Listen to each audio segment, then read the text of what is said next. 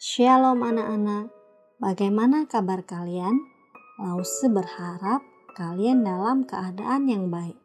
Renungan hari ini berjudul Tuhan memberikan ujian dari Yakobus 1 ayat 2 sampai 3. Apakah kamu pernah mengalami hari yang buruk? Hari yang benar-benar buruk? Hana mengalami salah satu dari hari-hari itu.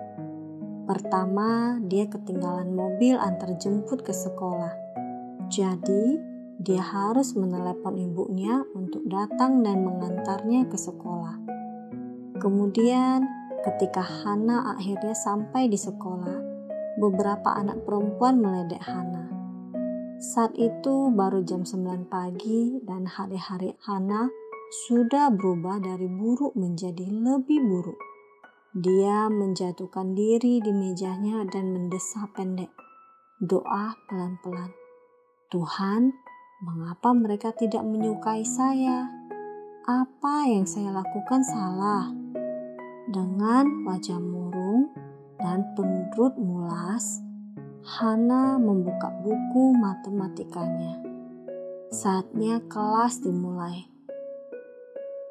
Apa yang tidak disadari Hana adalah bahwa gurunya, Ibu Nia, telah berdiri di dekatnya dan mendengar doanya.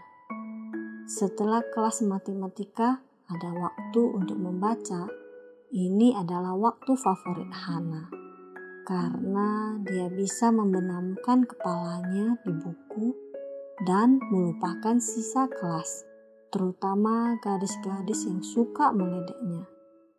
Itu sebabnya Hana kecewa ketika Ibu Nia memintanya untuk pergi ke air mancur selama waktu membaca dan mengambil air untuk tanaman di kelas. Kenapa aku? Hana berpikir dalam hati. Mengapa tidak mengirim salah satu orang yang selalu meledekku? Mereka mungkin tidak peduli tentang membaca hanya hal kecil lain untuk ditambahkan ke daftar hal-hal yang salah hari ini. Tapi dia mengambil gayung dari belakang ruangan dan berjalan ke air mancur. Saat dia berjalan kembali ke kelasnya, dia bisa melihat ibu Nia menunggunya di lorong.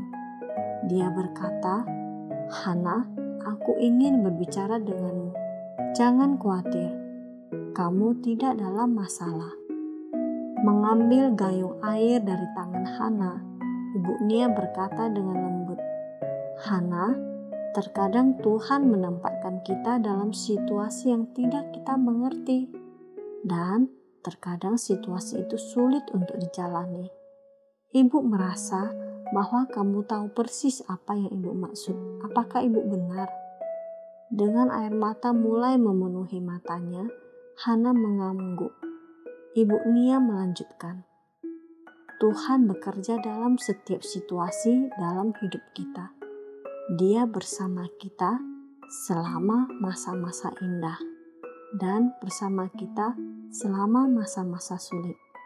Bahkan tambahnya, Tuhan kadang-kadang mengirimkan situasi sulit agar iman kita dapat tumbuh dan agar kita dapat tumbuh lebih dekat kepadanya. Mereka berbicara selama beberapa menit dan kemudian waktu membaca selesai. Sebelum mereka kembali ke kelas untuk menyirami tanaman, hari-hari Hana menjadi jauh lebih baik. Gurunya telah menjelaskan bahwa jika kita memiliki iman kepada Tuhan, itu harus tumbuh dan satu-satunya cara agar iman bertumbuh adalah dengan mengujinya.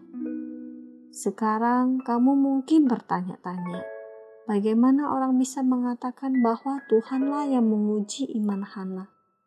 Bukankah teman-teman Hana yang meledek dan mengatakan hal-hal yang jahat melakukan? Ya, benar. Dan mereka akan dimintai pertanggungjawaban atas kesalahan mereka. Tetapi Tuhan lebih besar dari gadis-gadis itu, dan Dia yang memegang kendali. Dia bisa saja menutup mulut mereka, seperti yang dilakukan untuk Daniel di gua singa, dan menghentikan mereka dari kekejaman. Tetapi dalam kasus Hana, dia memilih untuk membiarkan dia melalui pengalaman menyakitkan itu di atas segalanya yang akan terjadi dengan harinya. Apakah kamu menghitung hal-hal sulit dalam hidupmu sebagai hal-hal yang menyenangkan? Apakah ujian iman kamu merupakan hal yang menyenangkan bagi kamu? Pikirkan tentang ini. Orang-orang mengangkat beban untuk meregangkan dan melatih otak mereka, untuk menguji otak mereka, sehingga mereka akan menjadi lebih kuat. Tuhan bekerja bersama kita untuk membuat kita lebih kuat dalam arti rohani.